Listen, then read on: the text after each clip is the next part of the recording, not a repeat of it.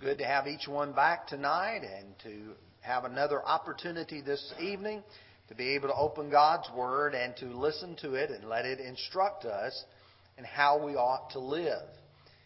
We are still continuing in a series of lessons on favorite Bible passages. And the passages that we have been studying on Sunday evenings for the past several weeks have been those that have been submitted by others uh, who have said, This is a passage that is a favorite to me, and I wish that you would preach on it. And I will tell you that of all the Old Testament prophets, and there are some that I have a tremendous appreciation for, Jeremiah is my personal favorite. And so I enjoy the privilege tonight of preaching on chapter 12 and verse 5. By way of introduction, I'd like to ask a question. Do you ever feel sorry for yourself? And I would imagine if you're normal, you would probably say, Yes, I have, or Yes, I do. Now, then the question that follows up from that has someone ever given you a dose of reality as a means of picking you up? Now, I think you know what I mean by a dose of reality. Someone was direct enough with you to try to make you think about why you were feeling sorry for yourself and even to some degree make you feel a little bit ashamed for what you have just expressed. One of the responses that I have heard, maybe directed toward me, do you think you're the only one to have encountered problems? Do you think, for instance, you may be the only one who has ever had someone say something unkind to you? Do you think that you're the only one who has ever experienced rejection? Do you think you're the only one who has ever faced this or that? And then in reality, you realize, no, I'm not special. I'm not unique. I have faced difficulties that others have faced. Well, Jeremiah 12 and verse 5 is a passage that is in the context of a very rich section of Jeremiah's prophecy. And for us to be able to appreciate what is said in chapter 12, we've got to really back up to chapter 11. And so tonight, there are going to be four points in our lesson. The first one will be to look at verses 1 through 14 of chapter 11. We're not going to read every verse. But look at the covenant that was broken. God had a covenant with Israel, and Israel broke that covenant. From that developed conflict. Conflict with Jeremiah as the prophet of God who tells these people, You've broken the covenant. From that conflict, from Jeremiah arose a complaint against God in chapter 12, verses 1 through 4. God, why did you put me in this place? These people are, are after me. And then God's correction is found in chapter 12 and verse 5. So, if you will, I encourage you to open your Bibles and let's begin with chapter 11 and let's look at this first part about the covenant being broken. I will tell you that Jeremiah later, in Jeremiah 31, when he's looking forward to the coming of the new covenant, what we call the New Testament, and why it was important and why it was needed and why the children of Israel specifically needed a better covenant, he said to them in verse 31, Not according to the covenant that I made with their fathers in the day that I took them by the hand to lead them out of the land of Egypt. My covenant which they broke. You see, from the very beginning at Mount Sinai, when God gave the covenant to the children of Israel, it seems from that point forward, they did not live in harmony with it. In fact, those generation of people who had come out of Egypt, with the exception of Joshua and Caleb, died in that wilderness wandering, that 40 year time span. Once they went in and settled the land, yes, there were some good men who stood up, but as a whole, the children of Israel were on a roller coaster. The book of Judges is a book that shows the rise of the people, and then as they began to be sort of comfortable and uh, satisfied, they would go down to the depths of sin. There are people who have constantly violated this covenant. And so as we begin in chapter 11, verses 1 through 5, Jeremiah is told to say to them. One translation puts it even a little more direct, says, Tell them that they have broken my covenant. Let's look at verses 1 through 5. The word that came to Jeremiah from the Lord, saying, Hear the words of this covenant, and speak to the men of Judah and to the inhabitants of Jerusalem, and say to them, Thus says the Lord God of Israel, Cursed is the man who does not obey the words of this covenant, which I commanded your fathers in the day which I brought them out of the land of Egypt, out of the iron furnace, saying, Obey my voice, and do according to all that I command you, so you will be my people, and I will be your God that I may establish the oath which I have sworn to your fathers, to give them a land flowing with milk and honey, as it is this day. And I answered and said, So be it, Lord. God gave Jeremiah the job to go tell the people, You have been covenant breakers. And the last thing that he says, So be it, Lord, I will do that. I will carry your message to them and tell them they have broken your covenant. But when he tells them that, he has to say that when you break God's covenant, you get the curses that go along with the covenant as well. I want you to notice with me, if you will, just four chosen verses out of this section. Verse 3 again, cursed is the man who does not obey the words of this covenant. Verse 6, the Lord said to me, Proclaim all these words to the cities of Judah and the streets of Jerusalem, and say to them, Hear the words of this covenant. Verse 8 Yet they did not obey or incline their ear, but everyone followed the dictates of his evil heart. Therefore, I will bring upon them all the words of this covenant. In fact, I really wish here I just underline bring upon them all the words of this covenant.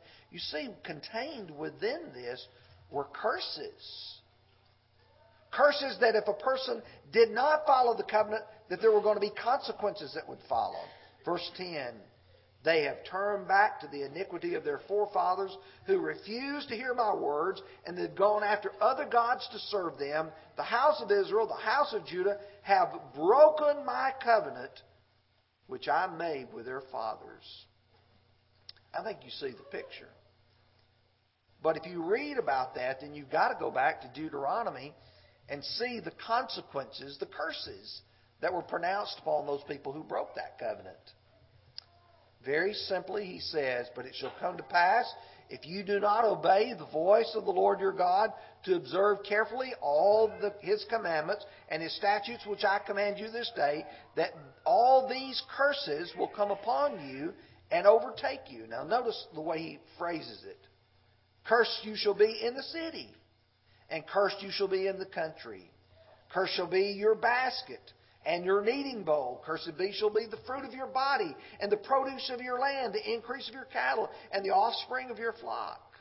Cursed be you when you come in, and cursed you shall be when you go out. The Lord will send on you cursing, confusion, and rebuke in all that you set your hands to do, until you're destroyed, and until you perish quickly because of the wickedness of your doings, because you have forsaken me. You see, God had said, You're going to be cursed. Every direction you turn, it's going to be bad if you refuse to hold to the covenant. Israel needs to understand that message.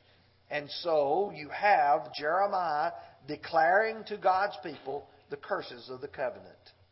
And here's the way he ends it in verse 14 he says, So do not pray for this people, or lift up cry or prayer for them, for I will not hear them in time of their trouble when they cry out to me because of their trouble.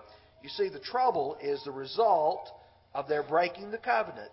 And God said, as long as these are a rebellious people, I will not listen to their cry. Now, with that in mind, that leads us to the second part, and that is conflict. When Jeremiah had to go deliver this message, there were people who did not like what he had to say. Today we hear a lot about the successful type of preaching. The successful type of preaching that many people want is one that has an exclusively positive message. One where you do not condemn any type of behavior. You look at people like Joel Osteen. I wondered this last week when they found out somebody stole thousands of dollars from him, how he was going to put a positive spin on that one. But you see, there are people who believe that everything ought to be positive, but now that's not the way Jeremiah was instructed to deliver the message. What happened was, when the people heard what he had to say, they started plotting his hurt and his death. Notice with me verses 18 through 23 of chapter 11. Now the Lord gave me knowledge of it, and I know it, for he or you showed me their doings. But I was like a docile lamb brought to the slaughter, and I did not know the, that they had devised schemes against me, saying, Let us destroy the tree with its fruit. Let us cut him off from the land of the living, that his name may be remembered no more. But, O Lord of hosts, you who judge righteously, testing the mind and the heart, let me see your vengeance on them, for to you have I revealed my cause. Jeremiah is looking and saying, God, I didn't know about this, but you showed me. You revealed to me their words that brought about this conflict. In fact, if you continue on, he says, Therefore, thus says the Lord concerning the men of Anathoth who seek your life, saying, Do not prophesy in the name of the Lord, lest you die by our hand. Therefore, thus says the Lord of hosts, Behold, I will punish them. The young men shall die by the sword, and their sons and their daughters shall die by famine. There shall be no remnant of them, for I will bring a catastrophe upon the men of Anathoth, even the year of their punishment. Anathoth was Jeremiah's hometown.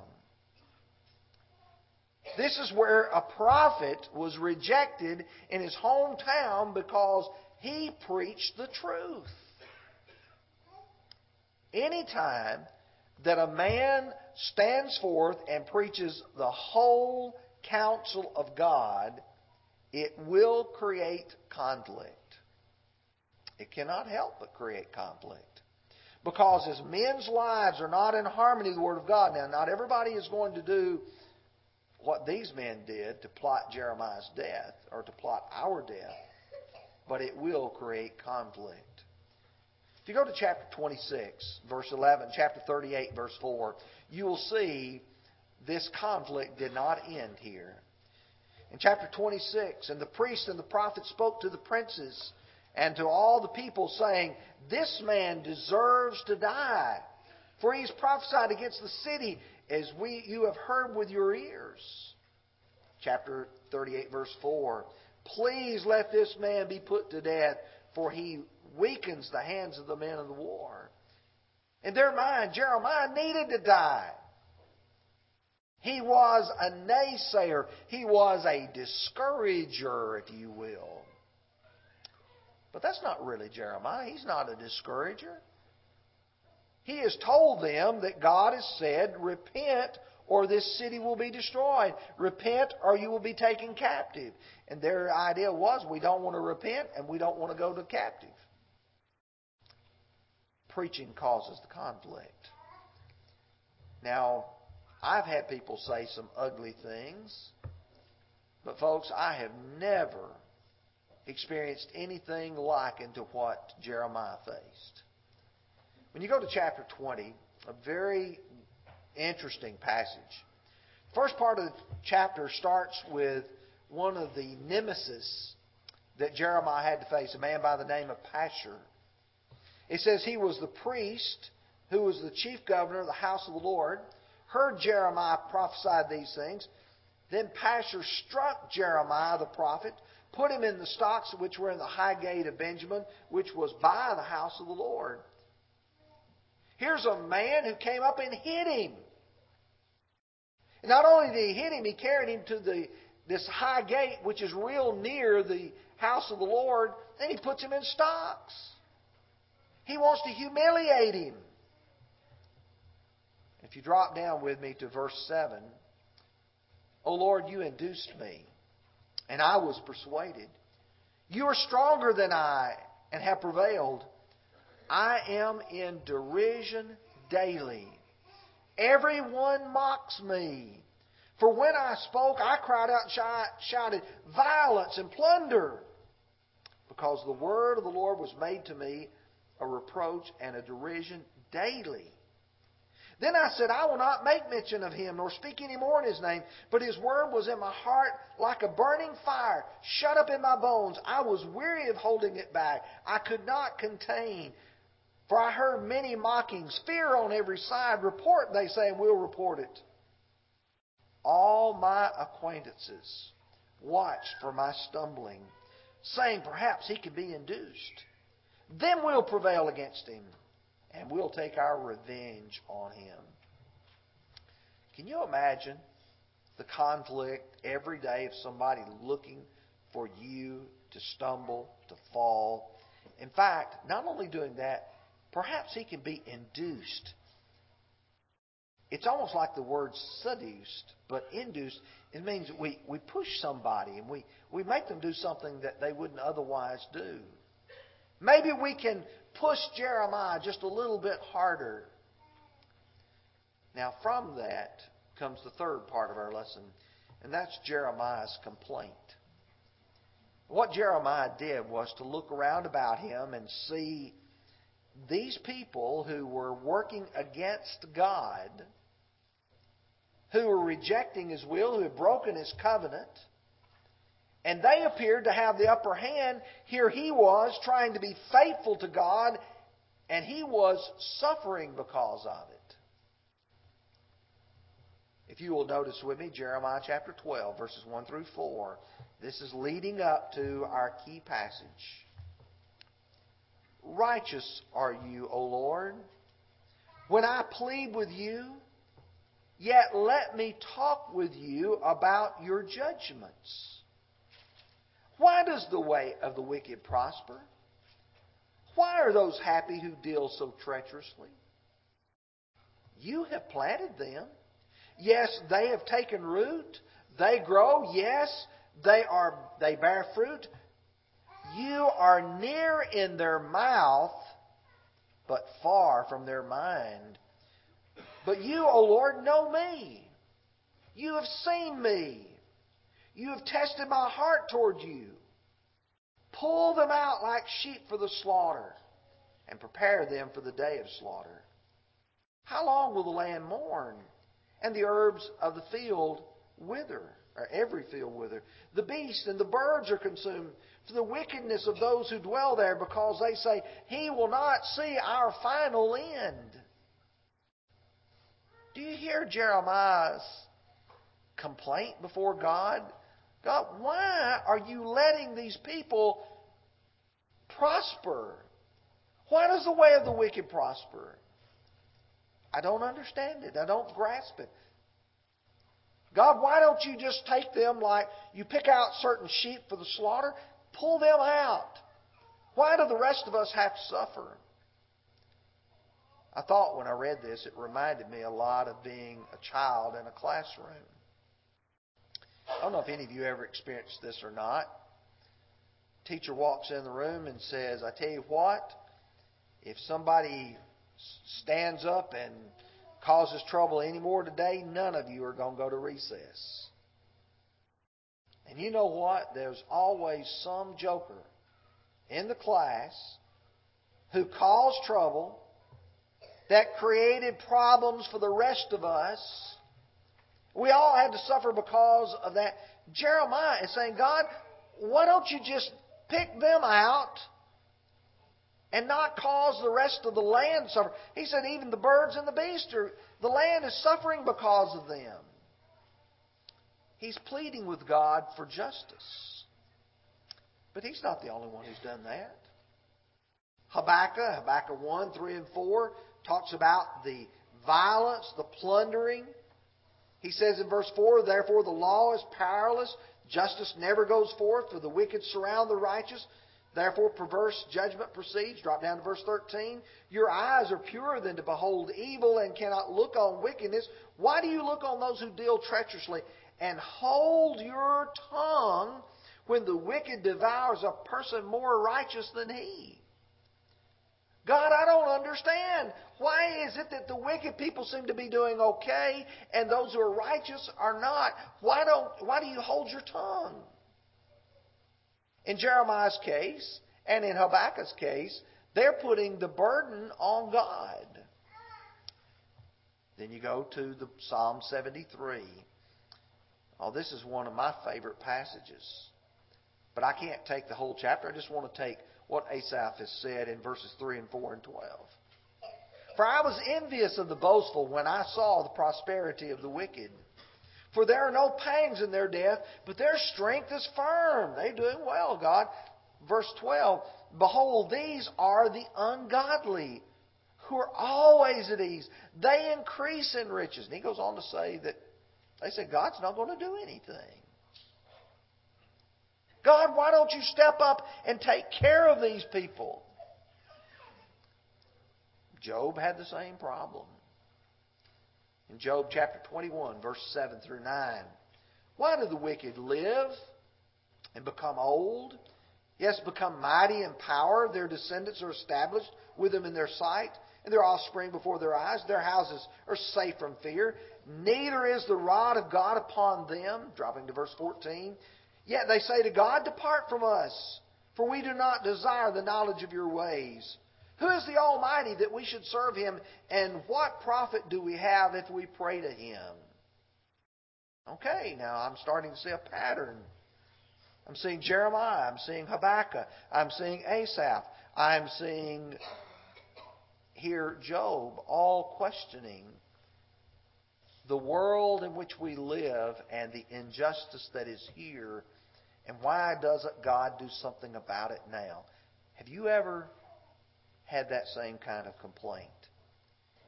Do we complain that everyone seems to have it better than we do, particularly the bad people?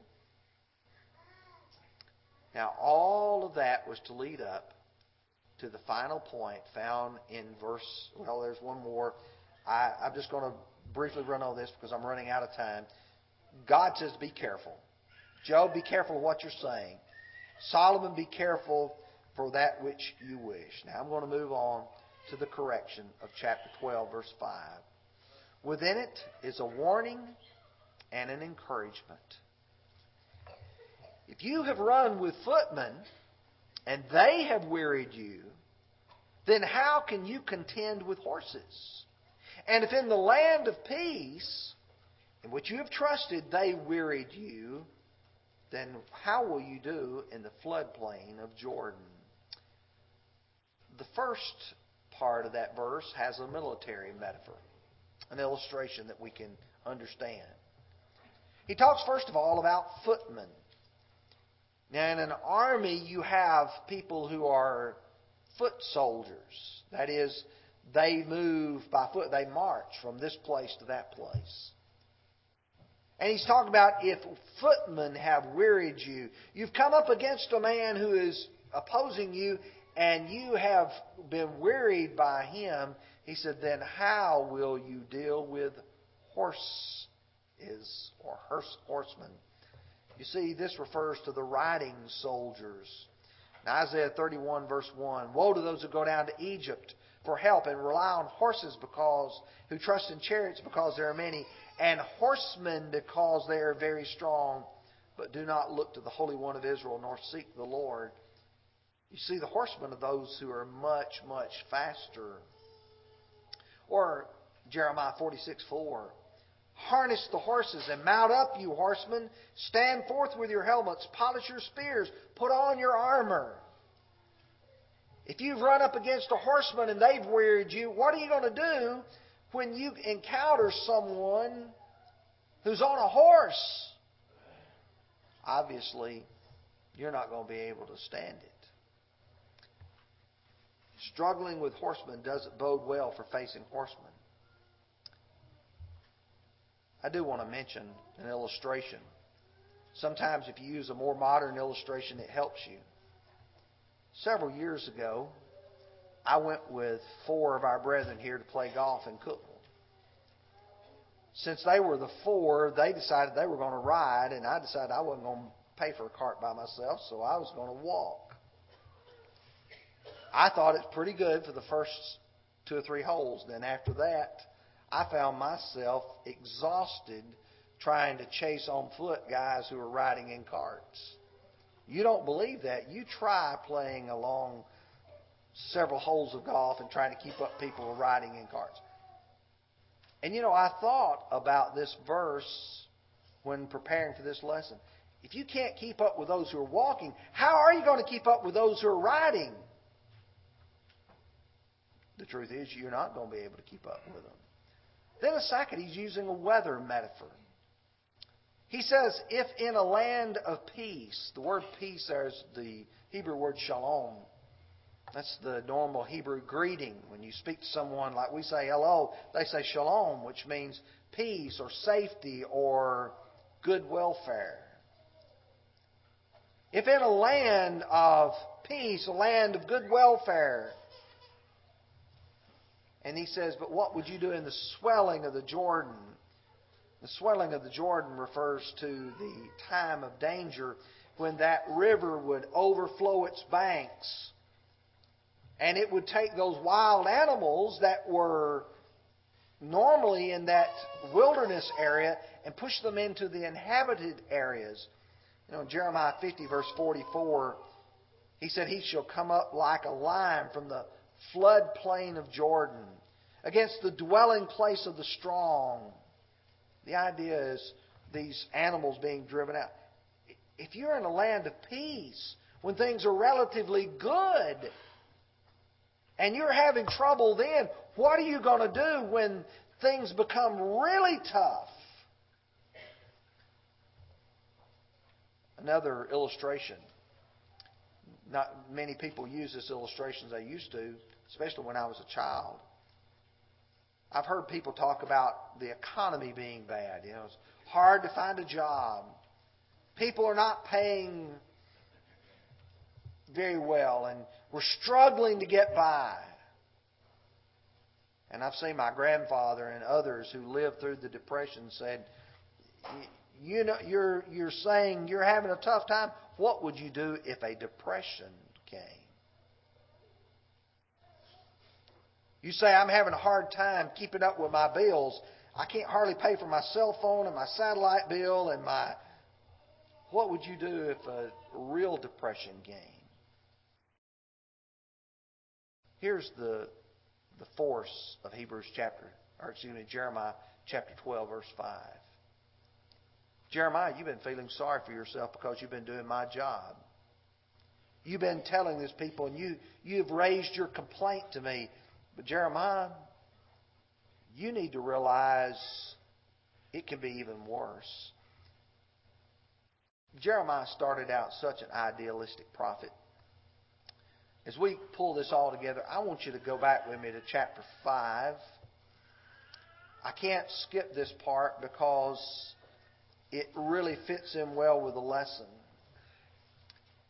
He says, Run to and fro through the streets of Jerusalem. See now and know and seek in her open places if you can find a man, if you if there's anyone who executes judgment, who seeks the truth, and I will pardon her. Though they say, As the Lord lives, surely they swear falsely. O Lord, you're not are not your eyes on the truth? You have stricken them, but they were not grieved. You have consumed them, but they refused to receive correction. They've made their heart, faces harder than rock. They've refused to return. Now I want you to notice how Jeremiah looks. Therefore I said, Surely these are poor. They are foolish. For they do not know the way of the Lord, the judgment of their God. So here's his solution I will go to the great men and speak to them, for they have known the way of the Lord, the judgments of their God. But these have altogether broken the yoke and burst the bonds. They have lied about the Lord and said, Is it not He? Neither will evil come upon us, nor will, shall we see sword or famine. And the prophets become wind, for the word is not in them. Thus it shall be done to them. Jeremiah began out began his work idealistically. All I need to do is just go to the right people, say the right message, and everybody's going to turn from their wickedness. And then he said, But they didn't. They lied.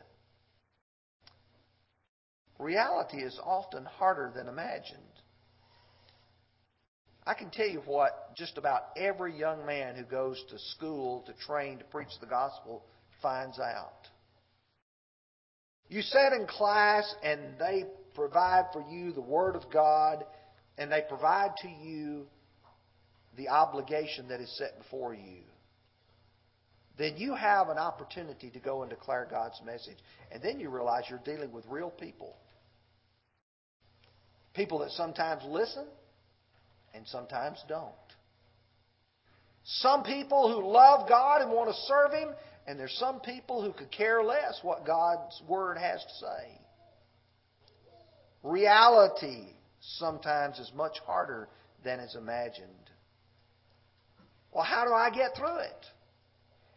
If I've been wearied by footmen, what am I going to do with the horses? If in a land of peace I've had trouble and I've been wearied there, what am I going to do with the swelling of Jordan? Jeremiah 1 8 and verse 19. Do not be afraid of their faces, for I am with you to deliver you, says the Lord. They will fight against you, but they will not prevail against you, for I am with you, says the Lord, to deliver you. I ought to be thankful that I know that God is there with me as I attempt to try to serve Him and do His will. If you'll get your songbooks now, we'll sing this song of encouragement. If you're here tonight and you are not a Christian, perhaps it's been going through your mind, I need to repent of my sins, confess my faith in Christ, and be baptized. We'd love to assist you in your obedience to the gospel tonight. It may be that you're a child of God struggling with sin in your life and you know that it needs to be confessed to the God of heaven and you know that you need to make a correction. We encourage you to respond as together we stand and sing.